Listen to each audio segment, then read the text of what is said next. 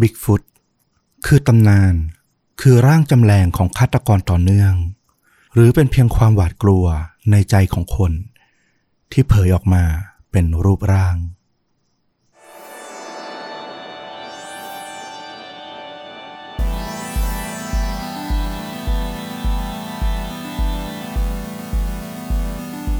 สวัสดีครับ สวัสดีครับ ค่าจริงยิ่งกว่าหนังพอดแคสต์จากช่องชนดูดะอยู่กับต้อมครับ แล้วก็ฟุกครับ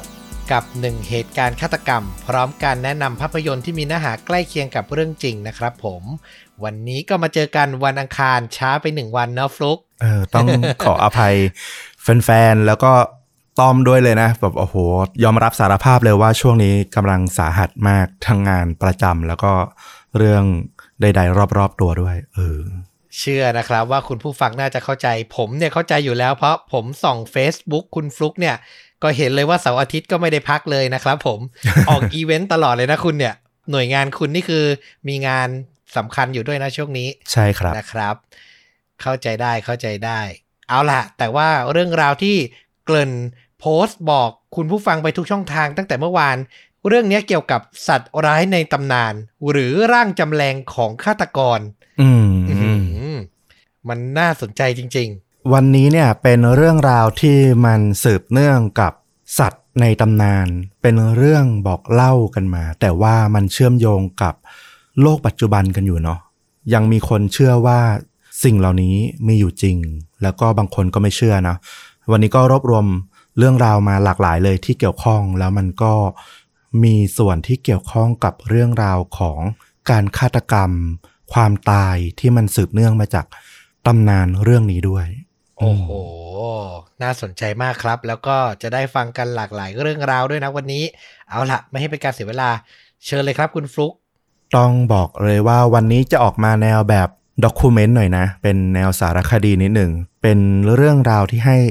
รายละเอียดข้อมูลด้านต่างๆ ที่เกี่ยวข้องกันเนาะดังนั้นความรุนแรงต้องบอกว่าอาจจะไม่ได้สูงมากนะ กลางๆละกัน 2 ครึ่งถึง 3 ไม่เยอะเท่าไหร่ ตำนานที่จะเอามาเล่ากันในวันนี้เนี่ยมันเป็นเรื่องของสัตว์ร้ายตัวหนึ่งที่พูดไปเนี่ยทุกคนน่าจะคุ้นชื่ออยู่บ้าง นั่นก็คือบิ๊กฟุตอืมบิ๊กฟุตเนี่ยก็เป็นเหมือนตำนานเมืองอะเนาะเหมือนเรื่องราวที่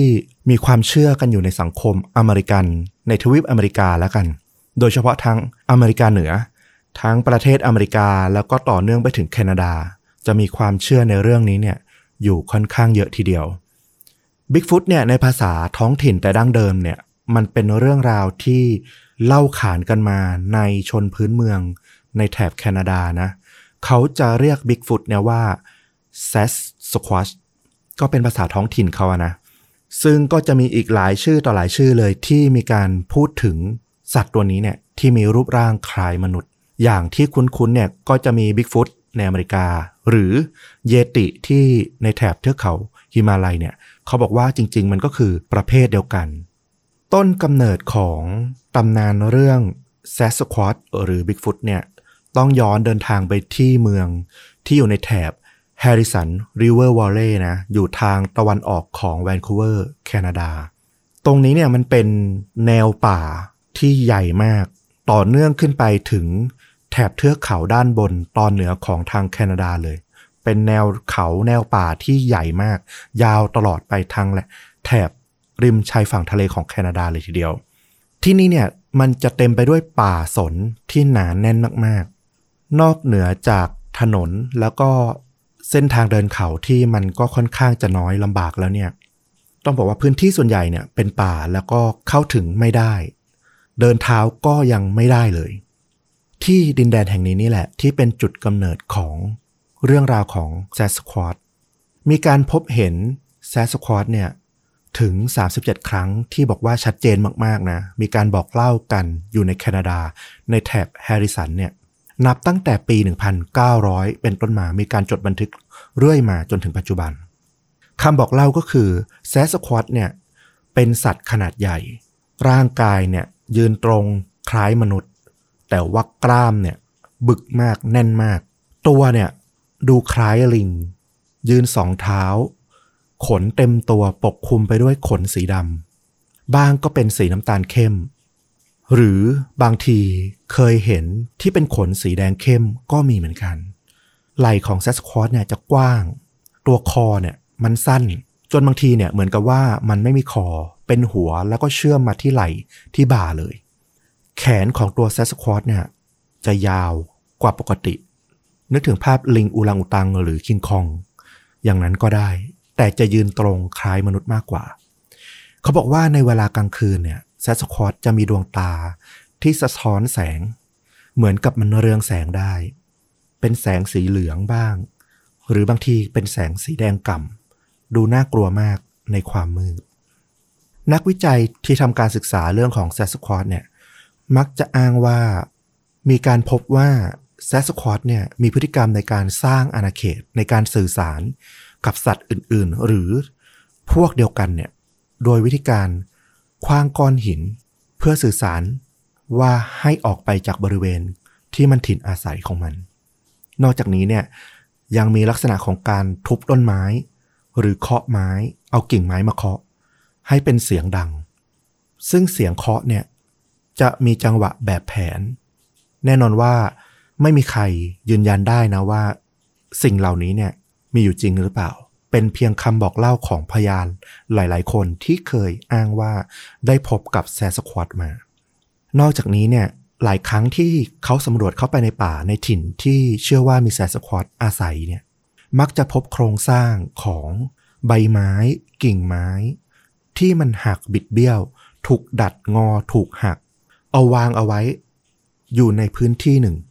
ซึ่งเป็นลักษณะที่มันดูผิดแผกจากธรรมชาติมากๆ บางทีมันก็อยู่สูงขึ้นไปบนต้นไม้ ในระดับที่มนุษย์เนี่ยไม่สามารถจะเอื้อมถึง ไม่มีสัตว์ชนิดไหนในป่าแถบนั้นที่น่าจะเอื้อมถึง ยกเว้นสัตว์ที่มีรูปร่างสูงมากๆ อาจจะถึง2เมตรต้นไม้ที่พบเนี่ยมักจะถูกถอน ถูกหัก แล้วก็เอามาวางซ้อนกัน อย่างมีรูปแบบมีแบบแผน ลักษณะคล้ายเหมือนเอามาทอกันบ้าง เอามาไขว้กันบ้าง บางคนก็มีทฤษฎีว่า กิ่งไม้ต้นไม้เหล่านี้เนี่ยที่ถูกเอามาวางเนี่ยมันคือเครื่องหมายสัญลักษณ์ ที่พวกแซสควอตเนี่ยเอามาสร้างอาณาเขต บ่งบอกอาณาเขตไม่ให้ใครลุกล้ำเข้าไป สื่อให้เห็นว่าแซสควอตเนี่ยมีสติปัญญาสามารถสื่อสารได้ บางครั้งเนี่ยคนที่เดินป่าหลายคนยังได้เห็นโครงกระดูกของกวางทั้งตัวเนี่ยถูกแขวนเอาไว้บนต้นไม้ที่อยู่สูงมากๆ แล้วก็หาคำตอบไม่ได้ว่า โครงกระดูกกวางเหล่านี้เนี่ยมันไปอยู่บนนั้นได้ยังไง ซึ่งเขาก็เชื่อว่ามันก็คือวิธีการที่แซสควอตเนี่ยพยายามบอกให้สัตว์อื่นหรือมนุษย์เนี่ยอย่าย่างกรายเข้าไปในอาณาเขตของป่าที่มันอาศัยอยู่ ในรัฐวอชิงตันของอเมริกาเนี่ยที่อยู่ใต้ลงมาจากแคนาดา ใต้ลงมาจากแวนคูเวอร์พอดีเนี่ยก็มีทีมที่วิจัยศึกษาเกี่ยวกับแซสควอตเนี่ยเป็นมือสมัครเล่นแหละ แต่ว่าก็จริงจังกับเรื่องนี้มาก กลุ่มนี้เนี่ยอ้างว่าได้ไปค้นพบรังที่อยู่อาศัยของแซสควอตนะแล้วก็มีคนในกลุ่มเนี่ยที่เป็นนักศึกษาเกี่ยวกับเรื่องของชีววิทยาเนี่ย ศึกษาพฤติกรรมการสร้างรังต่างๆ แล้วอ้างเลยนะว่ารังแบบนี้เนี่ยถูกสร้างขึ้นโดยสัตว์ ประเภทลิงเท่านั้น เป็นลักษณะเฉพาะของตระกูลไพรเมตตระกูลลิง นอกจากนี้เนี่ยในเรื่องของรูปร่างลักษณะที่พยานหลาย ๆ คนเนี่ยอ้างว่าเคยเห็นเนี่ยรวมถึงหลักฐานต่างๆ ของกิ่งไม้การสร้างสัญลักษณ์ต่างๆ ยังมีคำอ้างถึงเรื่องกลิ่นที่เป็นเอกลักษณ์ของ แซสควอตหรือบิ๊กฟุตด้วย ไมเคิลลักเขาเป็นเจ้าของพิพิธภัณฑ์ที่ชื่อว่า Bigfoot Discovery ก็คือศึกษาเรื่องนี้จริงจังเก็บหลักฐาน เกี่ยวกับเรื่องนี้จนสร้างเป็นพิพิธภัณฑ์เลย เขาบอกว่าเคยได้สัมผัสใกล้ชิด Bigfoot ในระยะที่ได้กลิ่นชัดเจนมาก เขาบอกว่ากลิ่นมันเนี่ยจินตนาการภาพเนี่ยให้นึกถึงเวลาที่คุณเนี่ย ไปเจอตัวสกังที่มันปล่อยสารเคมีที่เป็นกลิ่นเหม็นมากๆออกมาได้เนี่ย แล้วสกังเนี่ยไม่ใช่สกังที่สะอาดเอี่ยมอ่อง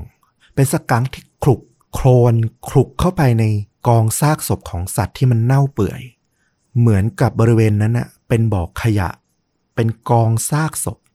แล้วสกังตัวนี้เนี่ยก็เต็มไปด้วยกลิ่นเหม็นของซากศพ อวัยวะของศพของสัตว์ ที่มันตายไปแล้วเนี่ยมันเหม็นคูณ 2 คูณ 3 เข้าไปอย่างนั้น นอกจากนี้เนี่ยหลักฐานเกี่ยวกับบิ๊กฟุตหรือแซสควอตเนี่ยอีกอย่างที่มีชื่อเสียงมาก ๆ นั่นก็คือ รอยเท้าขนาดมหึมา ซึ่งเขาเนี่ยเคยพบแล้วก็พบที่มีขนาดใหญ่มากถึง 61 เซนติเมตร ความยาว2ไม้บรรทัดต่อกันอะอื้อหือแล้วก็กว้าง 20 เซนติเมตร คือใหญ่มาก ๆ จากเรื่องที่เล่ามาทั้งหมดเนี่ย ถามว่ามีข้อที่คนเนี่ยที่ไม่เชื่อเนี่ยเขาตั้งข้อสงสัยไหมมี คนที่ไม่เชื่อคนที่เขาตั้งข้อสงสัยเนี่ยเขาบอกว่า ลักษณะของคนที่เห็นสัตว์ที่มันยืนสองขาเหมือนลิงเนี่ยมันอาจจะเป็นการมองเห็นหมีที่มันยืนสองขาในบางจังหวะเนี่ยในระยะไกลมากๆ แล้วเข้าใจผิดก็เป็นได้ นอกจากนี้ในเรื่องของแสงสะท้อนในยามกลางคืนเนี่ยเขาบอกว่า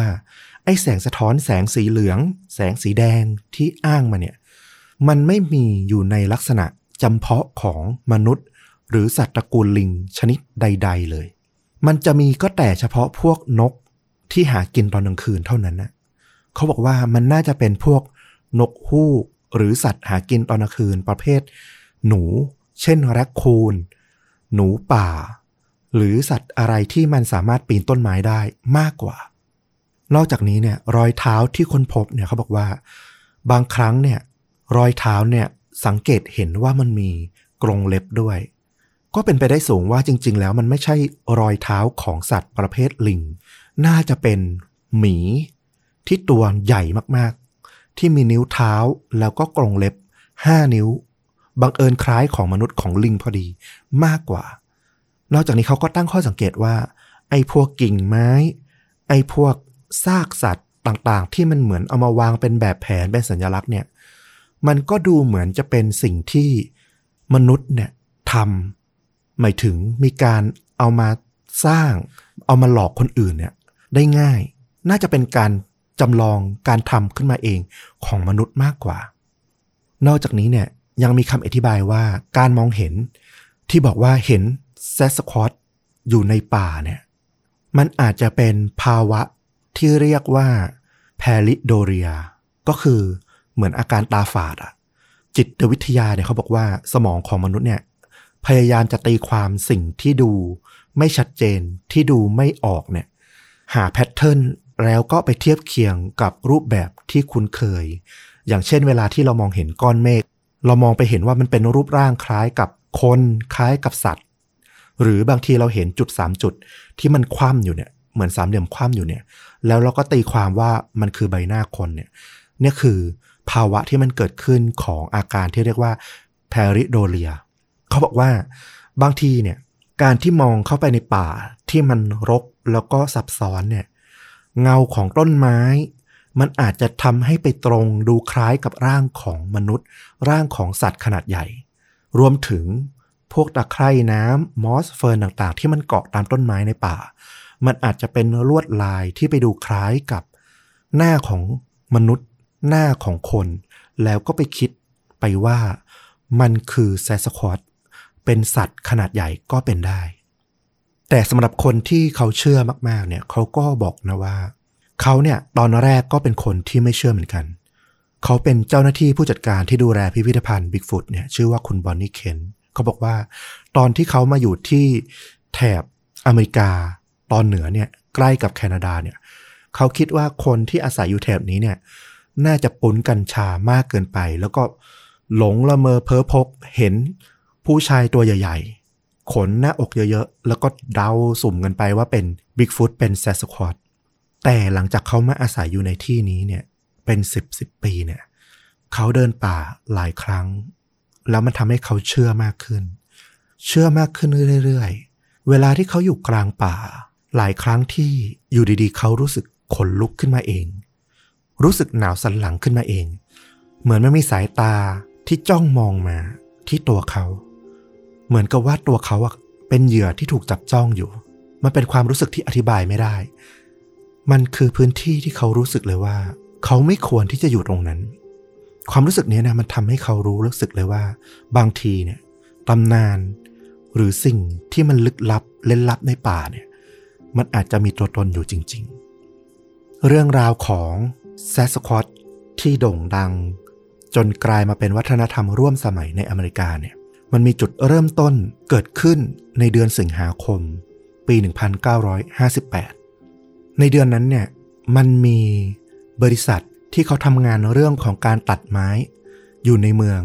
ในเขตที่ชื่อว่าฮัมบ r ร์กคันทรีอยู่ในรัฐแคลิฟอร์เนียทางตอนเหนือ ก็มีพนักงานที่เขาต้องขับรถตักดินเนี่ยไถแนวป่าเนี่ยเขาไปพบรอยเท้าที่มันเดินย่ำไปตามดินโคลนเนี่ยในป่าในบริเวณที่เขาทำงานเนี่ยมันเป็นรอยเท้าที่เหมือนรอยเท้ามนุษย์ แต่ว่าขนาดใหญ่มาก ยาวถึง 41 เซนติเมตรไม่มีทางเป็นมนุษย์ไปได้ และแน่นอนว่ามันดูไม่เหมือนรอยเท้าของหมีเลย มันจมลึกลงไปในโคลน แสดงให้เห็นเลยว่ามันต้องเป็นสัตว์ที่มีตัวขนาดน้ำหนักเนี่ยใหญ่มาก บริเวณป่าที่เขาทำงานเนี่ยมันเป็นป่าสงวนแห่งชาติที่ชื่อว่า Six Rivers แม่น้ำทั้งหกเนี่ยเขาก็แปลกใจมากที่เห็นรอยเท้านี้ แล้วเขาก็เอาไปบอกกับเพื่อนๆร่วมงานนะในบริษัทที่ทำงานอยู่ในไซต์เดียวกันเนี่ย เพื่อนๆก็มาดูนะ หลายคนพอมาเห็นก็บอกว่า เออเขาอะก็เคยเห็นไอ้รอยเท้าแบบเนี้ย ในบริเวณที่เราทำงานเนี้ยอยู่เหมือนกัน แต่ตอนนั้นก็ไม่ได้คิดอะไรมาก พอถูกทักขึ้นมาว่ามันแปลกนะ มันดูไม่เหมือนรอยเท้าของสัตว์ที่อยู่ในป่า มันเหมือนของมนุษย์เหมือนของลิง ตัวใหญ่มากๆเนี่ยเขาก็เริ่มเริ่มเอะใจเริ่มคิดเหมือนกันว่าเออ จริงด้วยที่เขาเคยเห็น มันก็รอยเท้าแบบนี้เลย แล้วบางคนก็เริ่มผูกโยงกับเหตุการณ์ที่มันแปลกๆผิดปกติในเขตก่อสร้างในเขตที่ตัดไม้ มันเคยมีเหตุการณ์ที่ว่าถังน้ำมัน ที่อยู่ในไซต์เนี่ยน้ำหนักถึง 200 กิโลกรัม คนงานเนี่ยยกคนเดียวไม่ไหว ช่วยกันยกเนี่ยก็ยังลำบาก แต่ว่าในตอนที่ไม่มีใครอยู่ มันกลับถูกย้ายที่ย้ายตำแหน่ง โดยที่ไม่มีใครอธิบายได้เลยว่า มันเกิดขึ้นได้ยังไง ก็เริ่มมีการเชื่อมโยงว่า บางทีถังน้ำมันเนี่ยที่มันย้ายที่เองเนี่ย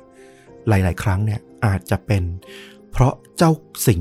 ที่มีรอยเท้ายักษ์อันนี้ก็เป็นได้ ในไม่ช้าพวกแรงงานพวกคนงานในบริษัทตัดไม้เนี่ยก็เริ่มมีคำเรียกเจ้าสัตว์ปริศนาเจ้าสัตว์ลึกลับตัวนี้เนี่ยว่าบิ๊กฟุตตามรอยเท้าขนาดใหญ่ที่พวกเขาพบ ตอนแรกคนงานบางคนก็ยังสงสัยอยู่นะว่า อาจจะมีใครมาแกล้งเล่นหรือเปล่า มาทำเรื่องทำราวแล้วก็แอบตลกแอบขำอยู่ข้างหลัง ดูคนอื่นเขาเชื่อกัน ก็พยายามสังเกตพยายามหานะว่า มีใครมาทำไอ้พวกรอยเท้านี้หรือเปล่า แต่สังเกตอยู่นานก็ไม่เจอสักทีจนในที่สุดก็ต้องยอมรับว่าไอ้รอยเท้าที่เจอบ่อยครั้งเนี่ย มันอาจจะมีตัวอะไรสักอย่าง ที่เป็นสัตว์ขนาดใหญ่ขนาดนั้นนะจริง ๆ มันก็ดูไม่น่าตลกเท่าไหร่ละเริ่มเป็นเรื่องที่น่ากลัวละ เพราะว่าพวกเขาทำงานเนี่ย เหมือนอยู่ในป่าเลย ถ้ามีสัตว์อะไรที่มันตัวใหญ่ขนาดนี้เนี่ย แล้วเกิดมันเป็นอันตราย มันดุร้ายเนี่ย โอ้โห ไม่รู้ว่าจะเกิดอะไรขึ้นบ้าง ในที่สุดคนงานคนหนึ่งก็เลย เอาเรื่องนี้เนี่ย ไปเล่าให้กับนักข่าวในท้องถิ่น เป็นหนังสือพิมพ์ที่ชื่อว่า Hamburg Times ให้ลองเข้ามาทำข่าวที่ไซต์ก่อสร้าง มาหาสาเหตุมาหาความจริงให้กระจ่างว่า แท้จริงแล้วเนี่ยไอ้รอยเท้าที่พวกเขาเจอเนี่ย มันจะเป็นของสัตว์จริง ๆ หรือ มีใครที่มาทำมาแกล้ง หาพยานจากภายนอกมาช่วยกัน ศึกษามาช่วยกันสืบ นักข่าวก็มาสัมภาษณ์คนในบริษัทนะที่ทำงาน แล้วก็พยายามรวบรวมหลักฐานต่างๆ จนเขียนบทความเป็นข่าวสกู๊ปข่าวออกมา เรื่องเกี่ยวกับรอยเท้าลึกลับในแคลิฟอร์เนียตอนเหนือ โดยเรียกเจ้าสัตว์ลึกลับที่ไม่รู้ว่าคือตัวอะไรเนี่ยว่าบิ๊กฟุตตามที่คนงานเขาเรียก ตอนนั้นเนี่ยคนงานเขาก็เก็บหลักฐานนะ เอาปูนปลาสเตอร์เนี่ย มาหล่อไอ้รอยเท้าที่มันย่ำลึกลงไปในโครนเนี่ย เพื่อถอดแบบรอยเท้าเอาไว้ แล้วคนงานคนหนึ่งก็ถือไอ้ปูนปลาสเตอร์จะมาลองรอยเท้ายักษ์เนี่ย ถือไว้ถ่ายรูป และภาพเนี้ยก็ได้ตีพิมพ์ขึ้นหน้าหนึ่งของหนังสือพิมพ์ท้องถิ่น ในฉบับวันที่ 6 ตุลาคม ปี 1958 กลายเป็นเรื่องราวที่คนทั้งเมืองเนี่ย พูดถึงแพร่กระจายไปรวดเร็วมากๆ โด่งดังถึงขนาดที่ว่า สำนักพิมพ์สื่อหลักๆ ของอเมริกาเนี่ย ทั้งนิวยอร์กไทมส์ลอสแองเจลิสไทม์เนี่ย ก็ต้องติดต่อมาขอข้อมูลกับนักข่าวท้องถิ่นคนนี้เนี่ย เพื่อไปตีพิมพ์ข่าวออกไปทั่วประเทศ ตอนนี้เองที่คำว่า Bigfoot ก็เลยกลายเป็นคำที่ถูกอ้างถึงสิ่งมีชีวิตขนาดใหญ่ ที่ถูกพบที่แคลิฟอร์เนียตอนเหนือ แล้วก็ ถูกอ้างอิงถึงเวลาใครพบในอเมริกาเนี่ยในที่ต่างๆ ก็ถูกเรียกว่า Bigfoot ตามข่าวนี้กันหมด แน่นอนว่าหลังจากนั้นเนี่ยก็มีการอธิบายนะว่า เออ มันเป็นสัตว์ในตำนานที่อยู่ในแคนาดา ในแถบตอนเหนือของอเมริกาก็มีการรู้จัก ดังนั้น เวลาพูดถึงในอเมริกา ไม่ว่าจะพูดถึงว่า Bigfoot หรือ s a s q u a t ก็จะเข้าใจว่าหมายถึงเจ้าสัตว์ลึกลับ ตนนี้ตนเดียวกัน คือตำนานต่างที่มาของแคนาดาเนี่ยเขามีมาก่อน แต่ว่าไอ้คำว่า Bigfoot มันมาติดหู เพราะข่าวนี้ถูกไหม ถูกต้องในปี 1958 นี่เอง และหลาย ๆ คนที่เคยติดตามเรื่องของ Bigfoot ต้องรู้จักกับภาพยนตร์วิดีโออันหนึ่งที่มีชื่อเสียงมากที่สุด มันเป็นภาพที่นักถ่ายหนังสมัครเล่น ชื่อว่าโรเจอร์แพตเทอร์สัน กับโรเบิร์ต กิมลินเนี่ยเข้าป่าไป แล้วบังเอิญถ่ายติด สิ่งมีชีวิตที่ดูคล้ายเหมือนกับคิงคองกำลังเดินผ่านหน้ากล้อง อยู่ในระยะห่างไปประมาณ 100 หรือ 200 เมตร แต่ว่ามันดูชัดเจนมาก สิ่งมีชีวิตตัวนี้มีขนดำปกคลุมทั้งตัว แล้วก็เดินหันมามองกล้อง แล้วก็เดินจากไปเข้าไปในป่า ภาพยนตร์อันเนี้ยถูกถ่ายขึ้นในวันที่ 20 ตุลาคม ปี 1967 ในพื้นที่ที่เรียกว่าบลัฟฟ์ครีกในแคลิฟอร์เนียตอนเหนือ ในช่วงเวลาที่ถูกถ่ายเจ้าบิ๊กฟุตได้เนี่ย มีความยาวทั้งสิ้น 59.5 วินาที เกือบ 1 นาที กลายเป็นหลักฐานชิ้นสำคัญที่ถูกอ้างถึงทุกครั้งเวลาที่พูดเรื่องของ Bigfoot แต่แน่นอนว่าไอ้ภาพยนตร์อันนี้เนี่ยก็ถูกถกเถียงกันอย่างหนักนะว่า มันเป็นของจริงหรือเป็นการสร้างขึ้นมา ของโรเจอร์แพตเทอร์สันกับเพื่อนของเขา คือโรเบิร์ตกิมลินกันแน่ บางคนก็สังเกตก็ไปถอดดูก็บอกว่านี่มันคนใส่ชุดชัดๆ บางก็ว่าไม่นี่คือภาพของบิ๊กฟุตจริงๆ ก็มีสองความเชื่อแตกกันไปเลย เพราะว่าต่างคนต่างเชื่อต่างยึดถือในหลักฐานในการพิสูจน์ของตัวเอง แต่ในสำหรับนักวิทยาศาสตร์ที่เกี่ยวข้องกับเรื่องของชีววิทยาทางเรื่องเกี่ยวกับพฤติกรรมสัตว์เนี่ยเขามาดูแล้วเขาบอกว่า ฟิล์มชุดนี้เนี่ย มันใช้อ้างอิงอะไรไม่ได้เลย ก็คือจะพูดไกลๆว่า มันดูเป็นเรื่องที่ถูกสร้างขึ้นมา เป็นเรื่องหลอกลวงมากกว่า จากนั้นในปี 2002 เรื่องราวก็ดูจะกระจ่างขึ้นมา นิดหนึ่ง ทั้งเรื่องในปี 1958 แล้วก็เรื่องในปี 1917 ที่มีการถ่ายภาพของ Bigfoot ได้ ชายคนหนึ่งชื่อว่าเรย์วอลเลซ เขาเป็นคนงานคนหนึ่งที่อยู่ในบริษัทที่ตัดไม้ที่พบไอ้รอยเท้า Bigfoot เนี่ย ในปี 2002 เนี่ยเขาก็เสียชีวิตในวัย 84 ปี แล้วครอบครัวของวอลเลซเนี่ยเขาก็ออกมาพูดกับสื่อว่าวอลเลซเนี่ยเก็บความลับหนึ่งอย่างไว้ตลอดชีวิตของเขาเลย ตอนนี้เขาเสียชีวิตไปละ ก็เลยเอามาบอกกับคนอื่นได้ นั่นก็คือวอลเลซเคยเล่าให้ฟังไว้ว่า ไอ้รอยเท้าบิ๊กฟุตที่มันโด่งดังมากๆ ในปี 1958 จนเป็นข่าวไปทั่วประเทศเนี่ย เป็นสิ่งที่วอลเลซเนี่ยทำขึ้นมาเอง เขาใช้ไม้เนี่ยเอามาแกะสลักเป็นรูปรอยเท้า แล้วก็เอาไปแกล้งประทับบนดินเพื่อหลอกคนอื่นอื้อหือแล้วผ่านมาสี่สิบห้าสิบปี เพิ่งมาเฉลยตอนเขาตายแล้ว ถูกต้อง แล้วเขาเนี่ยก็น่าจะมีความสัมพันธ์เกี่ยวข้องกับ โรเจอร์แพตเทอร์สัน คนที่ถ่ายคลิปถ่ายฟิล์มหนังของ Bigfoot ด้วย โดยโรเจอร์แพตเทอร์สันเนี่ยตอนนั้นเนี่ยเขาบอกว่าเป็นคนที่แบบฐานะเนี่ยยากจนขัดสนละ เขาไปศึกษาเข้าป่าเนี่ยไปทำเรื่องเกี่ยวกับ Bigfoot โดยหวังว่าอาจจะเป็นผลงานที่ทำเงินให้กับเขาได้บ้าง เชื่อกันว่าโรเจอร์แพตเทอร์สันเนี่ยได้ไปพบแล้วก็พูดคุยกับเรย์วอลเลซเนี่ยแหละ ตอนที่เข้าป่า ไปตามหาเรื่องราวของ Bigfoot เพราะว่าเรย์วอลเลซเนี่ยเป็นหนึ่งในคนงานของบริษัทตัดไม้อยู่ละแพตเทอร์สันก็คงไปสัมภาษณ์ แล้ววอลเลซอาจจะเล่าให้ฟังว่ามันเป็นสิ่งที่เขาสร้างขึ้น มันอาจจะชักนำให้แพทเทอร์สันเนี่ยเกิดไอเดียว่า เขาก็ถ่ายบิ๊กฟุตได้เหมือนกัน และมันก็เป็นไปตามที่คาดเลย ฟิล์มหนังชุดนี้เนี่ยทำเงินให้กับโรเจอร์แพทเทอร์สันเนี่ยอย่างมาก ถ้าเชื่อตามนี้เนี่ย อันนี้เป็นทฤษฎีที่เขาเชื่อนะ เพราะว่าอย่างที่บอกว่าตัวของเรย์วอลเลซเนี่ยเขาไม่ได้พูดเอง เขาเสียชีวิตไปก่อน ไม่มีใครไปคาดคั้นเขาได้ แค่ว่าครอบครัวเขาอ้างว่าเคยได้ยินวอลเลซเล่าให้ฟัง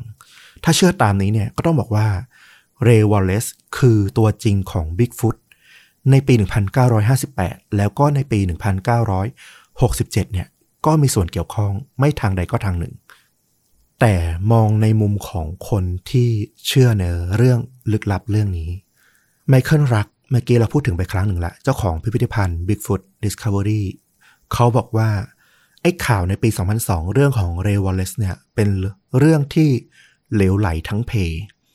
จากที่เขาสืบศึกษาเกี่ยวกับเรื่องของ Bigfoot มา ตลอดเวลาหลาย 10 ปีเนี่ย จนอายุ 72 ปีเนี่ย มันมีพยานการพบเห็น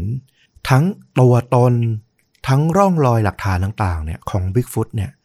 นับหมื่นครั้งวอลเลซไม่มีทางที่จะไปทำหลักฐานปลอมพวกเนี้ยเป็นหมื่นครั้ง ได้ตลอดหลายสิบปีนี้หรอก และแน่นอนเขาเองเนี่ยเคยเห็นบิ๊กฟุตกับตาตัวเอง ตอนเด็กที่ไปเข้าแคมป์ที่แม่น้ำแห่งหนึ่ง เขาบอกว่าเขาเคยเห็นบิ๊กฟุตมากับตาละ และถ้าคุณได้เคยเห็นเจ้าสิ่งนี้ต่อหน้าเนี่ย มันจะเปลี่ยนชีวิตของคุณ คุณจะไม่มีทางบอกว่าบิ๊กฟุตเป็นเรื่องหลอกลวงอีกเลย ถ้าคุณได้เห็นเหมือนกับสิ่งที่คุณไมเคิลบอกว่าเขาได้เห็น เขายังพูดย้ำอีกว่า คนที่ศึกษาเรื่องของแซสควอตช์เรื่องของบิ๊กฟุตมาอย่างดีเนี่ย เขารู้อยู่แล้วว่าตำนานของแซสควอตช์เนี่ย มันมีมาเป็นร้อยปีละ ก่อนหน้าที่เรย์วอลเลซเนี่ย จะลืมตาขึ้นมาดูโลกด้วยซ้ำ มีรายงานการพบเห็นเนี่ย อย่างที่บอกที่แคนาดาเนี่ย มีบันทึกมาตั้งแต่ปี 1900 อยู่แล้ว และแน่นอนว่าหลังจากที่เรวลเลสเสียชีวิตไปแล้วเนี่ย ในปี 2002 หลังจากนั้น ก็ยังมีคนที่พบเห็น หรือเห็นหลักฐานเกี่ยวกับบิ๊กฟุตต่อมาเรื่อยๆ ดังนั้นเรวลเลสไม่ใช่บิ๊กฟุตอย่างแน่นอน มีนักวิทยาศาสตร์ที่ศึกษาเกี่ยวกับเรื่อง ชิมแปนซีที่มีชื่อเสียงคนหนึ่งชื่อว่า คุณเจนกูดอลเขาก็เป็นคนหนึ่งที่เชื่อเหมือนกันว่า อาจจะมีสายพันธุ์ลึกลับ เป็นลิงโบราณ ที่ยังมีชีวิตอยู่ในปัจจุบัน อยู่ในป่าลึกที่ยังไม่ค้นพบ เธอให้สัมภาษณ์ในปี 2002 เหมือนกันว่า เธอเนี่ยเดินทางไปพูดคุยไปสัมภาษณ์ ชนพื้นเมืองในอเมริกาเนี่ยหลายต่อหลายเผ่า ทุกที่เนี่ยมีคำอธิบายต่อสัตว์ลึกลับเนี่ย เหมือนกันทั้งนั้นเลย แม้ว่าจะอยู่ห่างกันอยู่คนละที่ต่างความเชื่อต่างภาษา ต่างเผ่า ดังนั้นเธอเชื่อมากว่า บางทีอาจจะมีสิ่งมีชีวิต ที่เข้าข่ายจะเป็นบิ๊กฟุตเนี่ยอยู่ในอเมริกาเหนือเนี่ยมาตั้งแต่สมัยก่อนตั้งแต่โบราณโบราณเนี่ยจริง ๆ ก็แน่นอนว่าเป็นนักวิทยาศาสตร์ด้านวิจัยเกี่ยวกับลิง แต่ว่าสิ่งที่เธออ้างเนี่ย เป็นเรื่องของคำบอกเล่านะ ก็ต้องฟังแบบให้น้ำหนักด้วยว่าเออ มันไม่ใช่ศาสตร์ที่เธอชำนาญในเรื่องของคติวิทยา และสิ่งสำคัญที่ทำให้เรื่องของ Bigfoot เนี่ยมันยังเป็นสิ่งที่ยังมีมนขลัง แล้วก็ดูลึกลับมากๆก็คือ ในพื้นที่ป่าลึกของแคลิฟอร์เนียตอนเหนือ ในเขต Humboldt County ที่บอกว่าเป็นตำนานการค้นพบมาตั้งแต่ปี 1958 เนี่ย มีการพบ ว่ามีคนที่มาจากทั่วสารทิศที่มาตามหามาพิสูจน์มาล่าบิ๊กฟุตเนี่ย ปีปีหนึ่งเนี่ย หายตัวไปในป่าเนี่ยจำนวนมาก ในเขตฮัมโบลดต์จะมี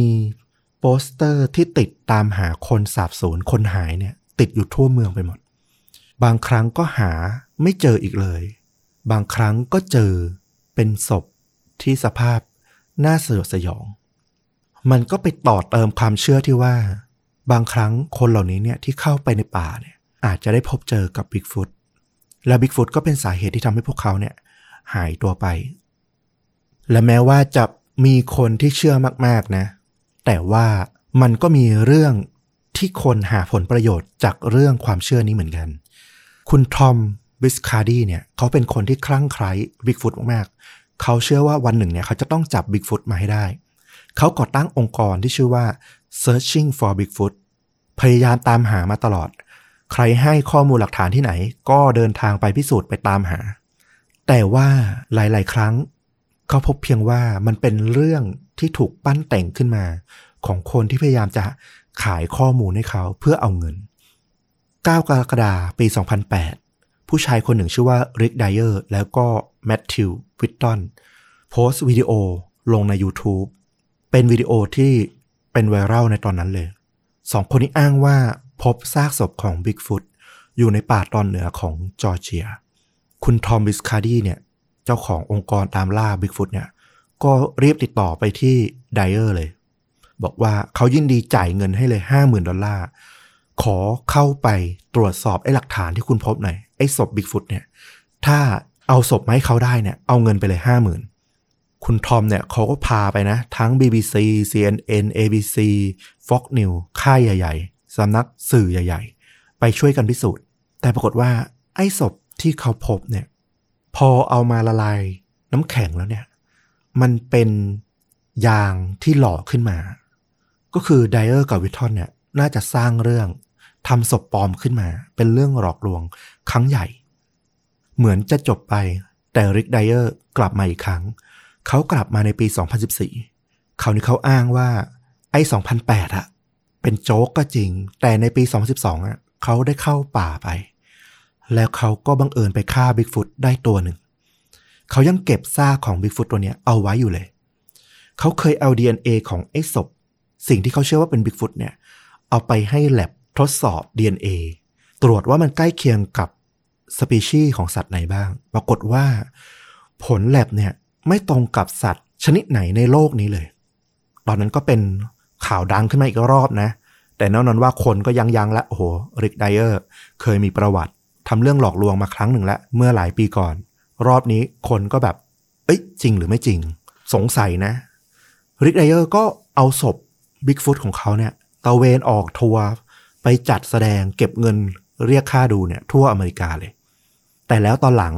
ประมาณ 2-3 เดือนถัดมาแค่นั้นเอง เขาก็ยอมรับใน Facebook ส่วนตัวนะว่า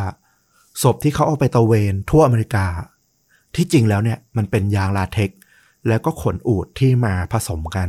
ทำเป็นศพ เขาทัวร์เนี่ยได้เงินมา 60,000 ดอลลาร์เลยนะ จากการแสดงศพปลอมๆของ Bigfoot แต่ที่เขาสารภาพเนี่ยเขาสารภาพแบบอ้อมแอม เขาบอกว่า ไม่มีทางที่เขาจะเอาศพจริงมาตระเวนทัวร์หรอก เขาว่ามีศพจริง ๆ แต่เขาต้องเก็บเอาไว้ในที่ปลอดภัย เขาก็เลยทำศพปลอมเนี่ย เอามาออกทัวร์เฉยๆเท่านั้น เขาไม่ศพอยู่จริง ๆ แต่ว่าเขาเอาออกมา ให้ใครดูไม่ได้เท่านั้นเอง เพื่อความปลอดภัยของศพ จนตอนนี้เขาก็กลายเป็นคนที่แบบ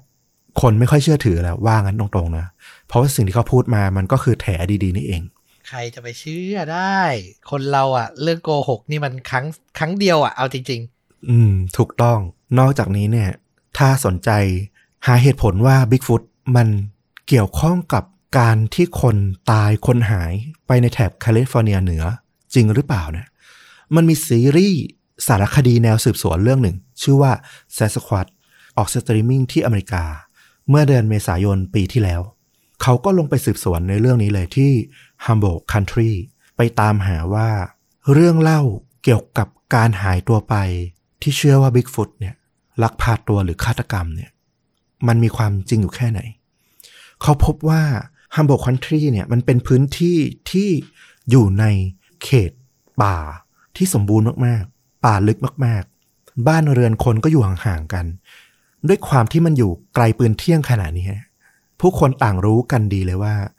คนที่อยู่ในเมืองนี้เนี่ย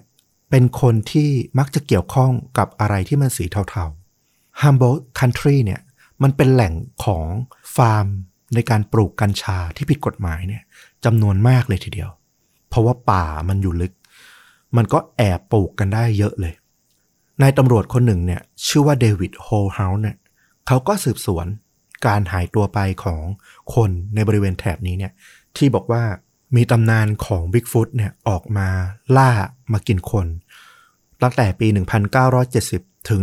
1990 เนี่ยกว่า 20 ปีเนี่ยหลายคดีมากๆ เดวิดโฮลเฮาส์เนี่ยเขาก็ไปสืบสวน แล้วเขาก็พบว่า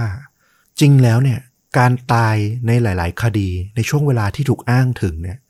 เป็นการฆาตกรรมของแก๊งค้ายา ที่ฆ่าแก๊งตรงข้าม เพื่อตัดตอนเพื่อทำลายคู่แข่งในตลาดค้ายา โดยอ้างตำนานความเชื่อของบิ๊กฟุตเนี่ยมาบังหน้า โดยเฉพาะการฆาตกรรมแรงงานข้ามชาติ ในปี 1993 เนี่ยเขาบอกว่าหลักฐานมันชัดมากว่า เป็นฝีมือของคนแน่นอน ดังนั้นสารคดีนี้เนี่ยกำลังบอกว่า มันมีคนจำนวนหนึ่งเลย ที่เอาเรื่องของบิ๊กฟุตเนี่ยมาจำแรง มากรบเกลื่อนการฆาตกรรมที่แฝงผลประโยชน์ของพวกเขา และการฆาตกรรม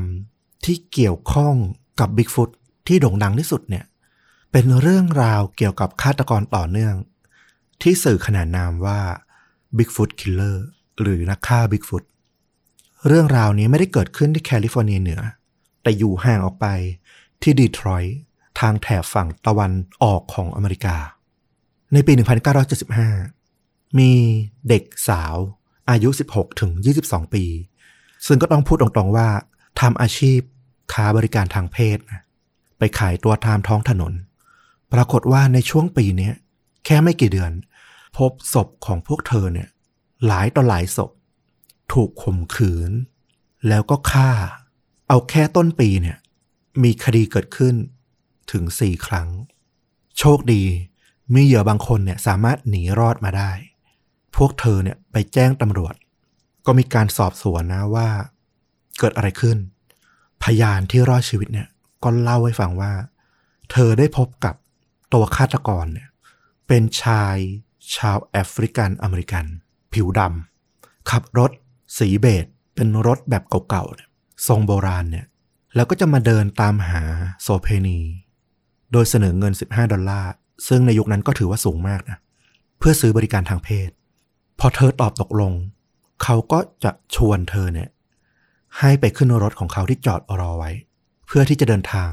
ไปยังที่รับตาคนหรือไปโรงแรม แต่พอขึ้นรถได้เนี่ยเขาก็จะเอามีดมาขู่ ให้เธอเนี่ยอยู่นิ่งๆ อย่าขัดขืน จากนั้นเขาก็มีความอาการเหมือนคนที่ชอบทารุณกรรม เขาทุบตี เอาด้ามมีดทุบ ต่อยตีไปตามลำตัวร่างกายของเธอเนี่ย อย่างรุนแรง ก่อนจะบังคับข่มขืน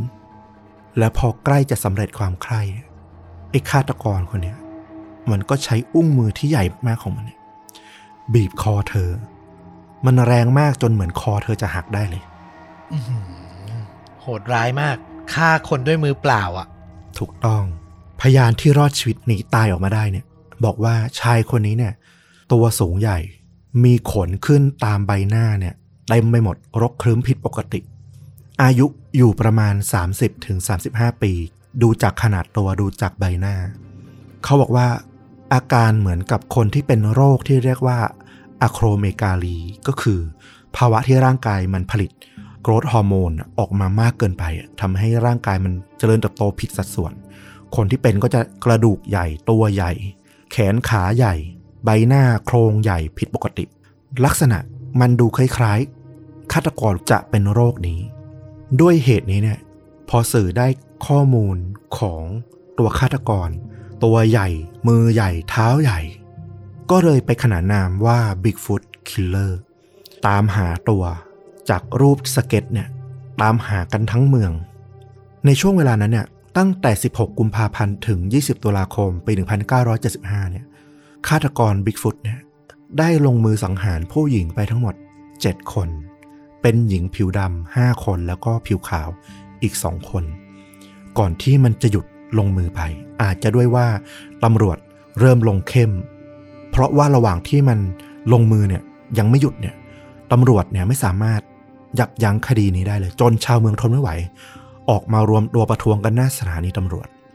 บอกว่าตำรวจเนี่ยละเลย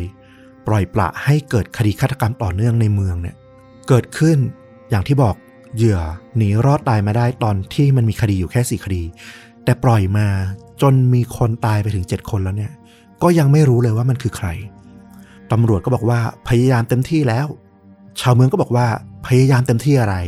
ไอ้เบอร์ที่ให้ติดต่อเนี่ย โทรไปกลางดึกเนี่ย จะแจ้งข้อมูลว่า เออ พบคนน่าสงสัยเนี่ย ไม่เคยมีตำรวจที่สถานีรับเลย ตำรวจก็บอกว่า มีคนอยู่รับสายตลอดเวลาไม่ต้องกังวล ปรากฏว่า หลังจากตุลาคม อยู่ๆ Bigfoot Killer ก็เงียบหายไป โดยที่ตำรวจก็ยังจับตัวไม่ได้ แต่เรื่องราวมันก็เริ่มมามีการพูดถึงอีกครั้ง ตอนต้นปี 1976 ถัดมาไม่กี่เดือน มีชายคนหนึ่งชื่อว่าคาร์ลเมเวเทอร์จูเนียอายุ 29 ปี เขาก็เป็นชาวเมืองดีทรอยต์เนี่ย ถูกจับในข้อหาทำร้ายผู้หญิง ตัวเขาเนี่ยก็เป็นคนผิวดำรูปร่างสูงใหญ่ แข็งแรงที่สำคัญเอกลักษณ์ของเขาคือ รองเท้าของเขาเนี่ยใหญ่จนต้องใส่รองเท้าขนาดที่มันทำพิเศษ คนก็เริ่มเชื่อมโยงเลยว่า หรือเจ้าคารเมเวเทอร์จูเนียคนนี้เนี่ยจะคือเจ้าฆาตกรบิ๊กฟุตคนนั้น เพราะว่าก็ถูกจับข้อหา ข่มขืนแล้วก็พยายามทำร้ายผู้หญิง คล้ายกันเลย แต่ทำไม่สำเร็จก็คือไม่ได้ฆ่า ไม่ถึงกับฆ่า แต่อาจจะใช่หรือเปล่าตำรวจก็สืบสวนเลย แต่ปรากฏว่าคาร์ลเมเวเทอร์จูเนียเขาไม่ใช่คนธรรมดานะเขาเป็นลูกของเจ้าของกิจการใหญ่ และตัวเขาเองก็เป็น CEO ของบริษัทที่พ่อเปิดให้ด้วย ก็คือเป็นคนมีฐานะคนหนึ่ง เขาก็จ้างทนายมาสู้คดีเลย ก็สู้คดีกันอยู่พักหนึ่งจนในที่สุด เขาก็ได้รับการปล่อยตัว เพราะว่าสามารถหาข้อแก้ต่างในเรื่องของเวลาแล้วก็สถานที่เนี่ย ยืนยันได้ชัดว่า ในตอนที่เกิดคดีฆาตกรรม ในคดีของ Bigfoot Killer เนี่ยจำนวนอย่างน้อย4ครั้งเนี่ยเขามีที่อยู่อยู่ชัดเจน ยืนยันได้ว่าไม่สามารถไปลงมือฆ่าได้แน่นอน ไม่มีส่วนเกี่ยวข้องกับคดีแน่นอน ในที่สุดตำรวจก็เลยต้องปล่อยตัวคาร์ลเมเวเทอร์จูเนียไป และต้องบอกว่า Bigfoot Killer ก็ยังไม่เคยถูกจับได้เลย จนถึงปัจจุบัน ไม่เคยรู้เลยว่าเขาคือใครกันแน่อื้อหือซับซ้อนซ่อนเงื่อน ใช่ แล้วเราขอปิดท้ายวันนี้เนี่ย ด้วยเรื่องเกี่ยวกับ Bigfoot เรื่องหนึ่งที่มันเกิดขึ้นไม่นานนี้เอง แล้วเราว่ามันน่าสนใจมากๆ เรื่องราวเรื่องนี้เนี่ย เกิดขึ้นในวันที่ 9 กรกฎาคม ปี 2022 ประมาณ 1 เดือนก่อนหน้านี้ ที่รัฐโอคลาโฮมาโอคลาโฮมาเป็นรัฐหนึ่งที่มีตำนานความเชื่อเกี่ยวกับเรื่องของ Bigfoot เนี่ย กระจายอยู่ทั่วไปเลย ชายสองคนชื่อว่า คุณแลรี่ดอยแซนเดอร์สแล้วก็คุณจิมมี่ไนเทนเป็นชาวโอกลาโฮมาทั้งคู่อายุ 53 ปี เป็นเพื่อนบ้านที่รู้จักกันดี แล้วก็เป็นเพื่อนสนิทในชีวิตจริงด้วยแลรี่เนี่ยเป็นชายผิวขาวตัวใหญ่รูปร่างสมส่วน ใบหน้าของเขาเนี่ยมีริ้วรอยแห่งวัยเนี่ยอยู่ชัดเจนเลย ทั้งแก้มทั้งหน้าผากเนี่ยเป็นรอยย่นชัดเจนเลย ปากของเขาเนี่ยมักจะงุ้มลงเหมือนเขาหน้าบึ้งอยู่ตลอดเวลาเลย ส่วนจิมมี่เป็นคนที่ตรงข้ามเลย เขาเป็นชายผิวขาวตัวหนา บึกบึนเลย แล้วก็ใบหน้าที่อวบอูมของเขาเนี่ยมันทำให้เขาดูอ่อนกว่าวัยมากๆ ทั้งสองคนในอายุเท่ากันใกล้เคียงกัน แต่ว่าดูต่างกันมาก แต่ทั้งคู่ก็เป็นเพื่อนที่รักกันมาก คนที่รู้จักทั้งคู่เนี่ยบอกเลยว่า โดยเฉพาะจิมมี่เนี่ยเขาเป็นชาวไร่ ชาวป่า ที่เป็นคนที่รักเพื่อนพ้องมาก เป็นคนที่สนุกสนาน มีรอยยิ้ม มีเรื่องขำขันคอยเล่ากับคนอื่นตลอดเวลา และที่เขามาสนิทกับแรลลี่เนี่ยก็มีอีกเหตุผลหนึ่งก็คือ ลูกสาวของแรลลี่เนี่ยกำลังคบกับลูกชายของจิมมี่อยู่ด้วย ก็คือโอ้โหสองบ้านเนี้ยเหมือนเตรียมละเตรียมจะดองกัน เป็นทองแผ่นเดียวกันในอนาคต สนิทกันมาก จิมมี่เนี่ยเขาก็มีกิจกรรมที่ทำประจำคือตกปลา เขาก็มักจะชวนแลรี่เนี่ยให้ไปตกปลาด้วยกัน และวันเสาร์ที่ 9 กรกฎาเนี่ยก็เป็นอีกวันหนึ่งที่จิมมี่เนี่ยขับรถกระบะ มารับแลรี่ไปตกปลากันที่แม่น้ำเซาท์แคนาเดียน อยู่ในรัฐโอกลาโฮมา วิธีการจับปลาของพวกเขาเนี่ยเป็นกิจกรรมแบบดั้งเดิม แบบทางใต้ของอเมริกา เป็นวิธีการจับปลาแบบมือเปล่า ไม่ใช้อุปกรณ์ วิธีการก็คือ เขาจะไปจับปลาที่มันเป็นปลากินเนื้อ ถ้านึกก็จะประมาณเหมือนปลาดุกบ้านเราอะจะเป็นลักษณะของปลาที่มีพฤติกรรมขุดรู อยู่ตามโคลน ในแม่น้ำในลำธารวิธีจับปลาพวกนี้ก็เลยทำได้ง่ายมาก แต่วัดใจมากเหมือนกัน คือพวกเขาจะแย่มือลงไปในรูของปลาพวกเนี้ยมันก็จะตอบกลับสู้กลับ พวกมันก็จะกัดมือของคนที่แย่เข้าไป พอโดนกัดเนี่ย จิมมี่ก็จะใช้มือจับรัดดึงปลาเนี่ยออกมาจากรูพ่นน้ำก็คือจับปลาได้ทั้งทั้งที่มันงับนิ้วเขาอยู่ ค่อยมาง้างออกทีหลัง ระหว่างที่ขับรถไปแลรี่กับจิมมี่เขาก็คุยกันเรื่องต่างๆ หลายครั้งเขาก็คุยกันเรื่องของบิ๊กฟุตเพราะว่าพื้นที่ที่เขาจะไปจับปลาเนี่ย มันจะอยู่ในป่าลึก และทั้งคู่เนี่ยก็รู้เรื่องราวของบิ๊กฟุตมาอย่างดี เพราะว่าโอคลาโฮมาเป็นอีกถิ่นหนึ่งของบิ๊กฟุตอย่างที่บอก พวกเขาได้ยินเรื่องราวของบิ๊กฟุตมาตลอดชีวิต โดยเฉพาะเรื่องราวของชาร์ลเบนตันเป็นชาวโอคลาโฮมาที่โด่งดังมากๆ เกี่ยวกับเรื่องการเจอบิ๊กฟุตชาร์ลเนี่ย เคยเจอบิ๊กฟุตแบบต่อหน้าเนี่ย เมื่อประมาณ 10 ปีที่แล้ว เขากำลังล่าสัตว์อยู่ ในช่วงเวลาที่เกือบจะโพล้เพล้แแล้ว แต่ฟ้ายังสว่างอยู่ เขาบอกว่า ตอนที่เขากำลังเก็บอุปกรณ์จะกลับบ้านล้วเขาหันไปที่ลำธารเขาเจอบิ๊กฟุตยืนอยู่กลางลำธารเลย แล้วมันก็เอี้ยวตัวบิดกลับมา หันมาสบตากับเขาในระยะแบบที่เห็นกันได้ชัดๆ เขาแน่ใจมากๆว่ามันคือสัตว์ตัวหนึ่ง ไม่ใช่คนสวมชุดแน่นอน แล้วมันก็คำรามเสียงดังมากๆ ชาญบอกว่ามันดังจนทำให้ใจของเขาอะมันสั่นเลย เขาไม่คิดอะไรเลย เขาเพ่นหนีอย่างเดียว แล้วก็ไม่คิดจะหันไปมองเลยว่า ไอ้บิ๊กฟุตตัวนั้นมันตามมาหรือเปล่า เรื่องราวของชาญเนี่ยก็ดังมาก เพราะเขาถูกสัมภาษณ์ออกทีวี ลงในหนังสือพิมพ์ออกไปเยอะมาก แล้วก็เวลามีการพูดถึงบิ๊กฟุตก็จะมีคนไปสัมภาษณ์เขาประจำจิมมี่แล้วก็แลรี่เนี่ยก็เคยฟังเรื่องของชาวเบนตันเนี่ยมายาวนาน วันนี้เนี่ยเขาจะเข้าไปในป่าไปที่แม่น้ำเซาท์แคนาเดียน ใกล้เคียงกับเรื่องราวของชาวเบนตันเลย พวกเขาก็คุยกันว่าดีไม่ดีเนี่ย วันนี้เขาอาจจะได้เจอบิ๊กฟุตกันก็ได้นะ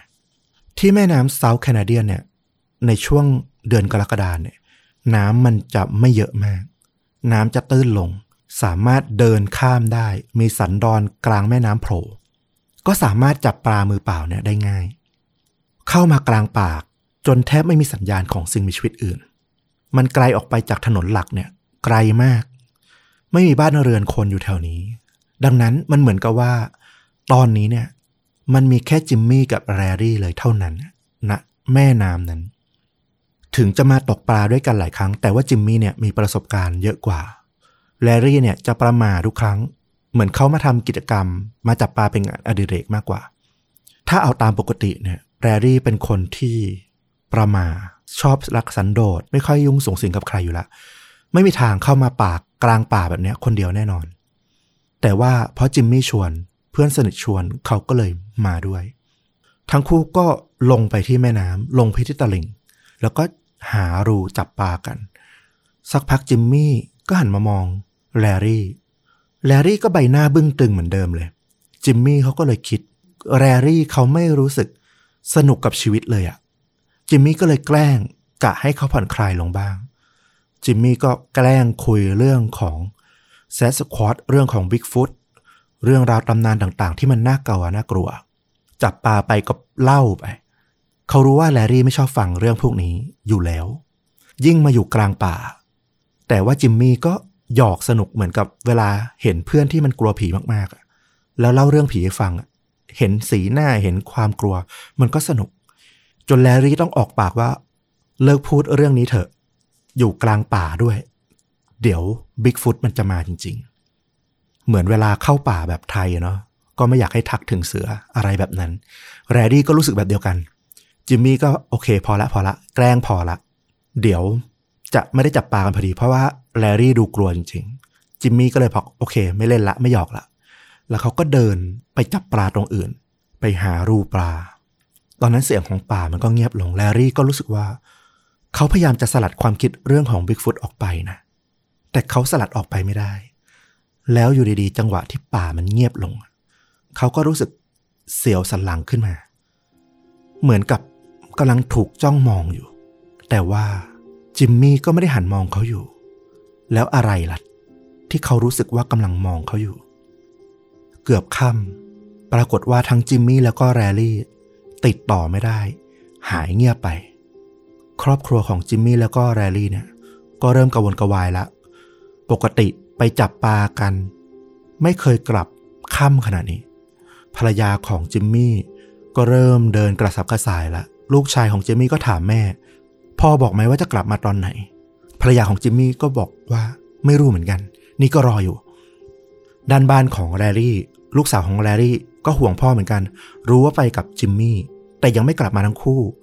ก็มาถามที่บ้านของจิมมี่เหมือนกัน ว่าเออเจอไหมกลับมาหรือยัง ก็ยังไม่ได้คำตอบ ก็เริ่มคิดกันแล้วว่า จะรอไปอีกสักพักหนึ่ง หรือรีบแจ้งตำรวจดี รีบไปค้นหาอาจจะยังทันเผื่อเกิดเหตุร้ายขึ้น จนเวลาผ่านไปไม่นาน รถกระบะของจิมมี่ก็ค่อย ๆ ขับเข้ามาที่บ้านของเขา ภรรยาของจิมมี่แล้วก็ลูกชายก็รีบวิ่งออกมาหน้าบ้านนะมารับ แต่ปรากฏว่าชายที่ลงมาจากรถในฝั่งคนขับ ไม่ใช่จิมมี่ แต่เป็นแรรี่ที่ร่างกายเนี่ยโอ้โห สภาพบอบช้ำยับเยิน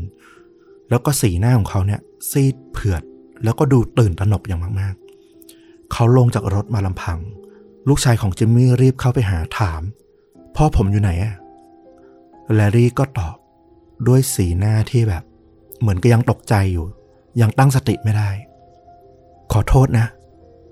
แต่จิมมี่จะไม่ได้กลับมาที่บ้านอีกแล้วละย้อนกลับไปที่แม่น้ำเนี่ย เรื่องราวที่แลรี่จะเล่าก็คือ ตอนนั้นน่ะเขารู้สึก เหมือนกำลังถูกจ้องมอง จากบางอย่างที่อยู่ในป่า แล้วก็ความหวาดกลัวจากเรื่องราวของบิ๊กฟุตที่เพิ่งได้ฟังจากจิมมี่มา มันทำให้เขารู้สึกขนลุกไปทั้งตัว ป่าที่มันดู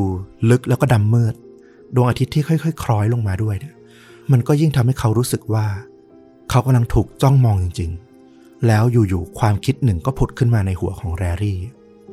เขาหันไปมองจิมมี่ที่กำลังเดินไปหาปลา เฮ้ย จิมมี่ จะไปไหนอะอย่าทิ้งกูไว้คนเดียวดิ แลรี่คิดว่าจิมมี่อะจะแกล้งทิ้งเขาไว้อีก ให้อยู่คนเดียว เหมือนที่แกล้งเล่าเรื่องของบิ๊กฟุตเมื่อกี้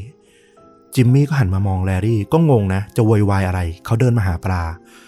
เห็นแลรี่โวยวายก็ยิ่งนึกสนุก อะเขาก็เลยทำท่าเดินหนีห่างออกไปอีก แลรี่ก็คิดแวบขึ้นมาในหัวเลยว่า แน่ละ ไอ้จิมมี่ มึงหลอก ให้กูเนี่ยเข้ามาในป่า หลอกมาให้บิ๊กฟุตจับกิน แลรี่คิดอย่างนั้น ก็รีบวิ่งกวดจิมมี่สุดชีวิตเลย แล้วก็ร้องไปด้วย มึงหลอกกู มึงหลอกกู ตอนนี้เนี่ยแรรี่เนี่ย เหมือนคนที่สติเตลิดเปิดเปิงไปแล้วเขาเชื่อแบบสุดใจเลยว่า เขากำลังถูกหลอกมา เพื่อให้บิ๊กฟุตเนี่ยจับกิน แลรี่ก็กอดรัดจิมมี่นะจนล้มลงไปบนพื้น ข้างลำธารข้างแม่น้ำ จิมมี่ก็สลัดหลุด จิมมี่เริ่มไม่สนุกด้วยละ แลรี่ดูตื่นตระหนก จนควบคุมตัวเองไม่ได้ นี่มันเริ่มเจ็บแล้วนะแรรี่หยุดได้แล้ว จิมมี่ก็พยายามบอก แต่แรรี่ยังตกใจอยู่ เขาหยิบท่อนไม้แถวนั้นได้ แล้วก็ฟาดใส่ร่างของจิมมี่ไม่ยัง้ง แล้วก็พูดซ้ำๆ มึงหลอกกู มึงหลอกกู มึงจะพากูมาตาย จิมมี่ก็พยายามสู้กลับนะ พยายามปัดป้อง กอดรัดสู้กัน แลรี่บอกว่า เขาสู้กันเป็นชั่วโมงเลย จิมมี่ก็พยายามพูด ให้แลรี่ใจเย็นลง บอกว่าไม่มีอะไรเกิดขึ้นทั้งนั้นแหละ ไม่มีบิ๊กฟุตไม่มีแซสควอตมันไม่มีอยู่จริง นายกำลังเข้าใจผิด แต่แลรี่ไม่ฟังอะไรละ จิมมี่เห็นท่าไม่ดีบอกว่าโอ้โหไม่ไหวละแลรี่มันสติหลุดไปละ ถ้าทนต่อไปเนี่ย เขาก็เจ็บตัวปางตายแน่นอน จิมมี่ก็เลยตัดสินใจ วิ่งหนีสุดชีวิต จะวิ่งไปขึ้นรถ แรรี่พอเห็นอย่างนั้นนะ โอ้โห ชัดแล้วจิมมี่จะทิ้งให้เขาอยู่ในป่าคนเดียวแน่นอน ก็รีบวิ่งกวด จนทันจิมมี่ เพราะว่าร่างกายสะบักสะบอมทั้งคู่ จิมมี่นี่อาการหนักกว่า เพราะว่าถูกทุบถูกตีเยอะกว่า จนน่วมไปหมด วิ่งได้ช้ามาก แลรี่วิ่งทันก็กอดเข้าด้านหลัง แล้วก็เอาแขน รัดไปที่คอ รัดจนจิมมี่เนี่ยสู้แรงไม่ไหว เพราะว่าสะบักสะบอมทั้งตัว แล้วก็ล้า เพราะสู้มาเป็นชั่วโมงแล้วสุดท้ายแลรี่ จับหัวของจิมมี่กดลงไปในแม่น้ำแค่ไม่กี่อึดใจ ร่างของจิมมี่ก็ทิ้งตัวลง หน้าคว่ำจมลงไปในแม่น้ำแลลี่ที่ตกใจมากๆตอนนั้น ก็เอากุญแจจากตัวของจิมมี่เนี่ย แล้วก็ขับรถกระบะของจิมมี่กลับบ้าน ภาพต่างๆ เริ่มกลับมาอีกครั้ง เขาเพิ่งฆ่าเพื่อนสนิทไป เขาต้องมอบตัว แต่ก่อนนั้นเขาต้องกลับบ้านของจิมมี่ไปบอกว่าเกิดอะไรขึ้น เรื่องราวหลังจากนี้ก็คือเป็นเรื่องที่แบบมันน่าเศร้ามากๆอย่างที่บอกตำรวจก็มาสืบสวนนะ ตอนแรกตำรวจไม่เชื่อ แลรี่บอกว่าเขาฆ่าจิมมี่ไปเพราะว่าบิ๊กฟุตเนี่ยจะมาฆ่าเขาตำรวจก็บอกโอ้โหไร้สาระละ จริงหรือเปล่าเนี่ยที่จิมมี่ตายแล้วตำรวจก็ไม่ค่อยเชื่อนะตอนแรก ไปตามหาที่แม่น้ำกลางป่า ปรากฏว่าพบศพของจิมมี่ในที่สุดตำรวจที่สืบสวนแลรี่เนี่ย ก็บันทึกไว้นะว่า ในตอนที่สอบสวนแลรี่เนี่ยเขาดูเหมือนตกใจ ไม่อยู่กับเนื้อกับตัว เหมือนเขาเนี่ยตกอยู่ใต้อิทธิพลของอะไรบางอย่าง พอไปดูประวัติอาชญากรรมของแลรี่แล้ว ปรากฏว่า เขาถูกคุมประพฤติอยู่เป็นเวลา 5 ปี เพราะว่าในปี2019เนี่ย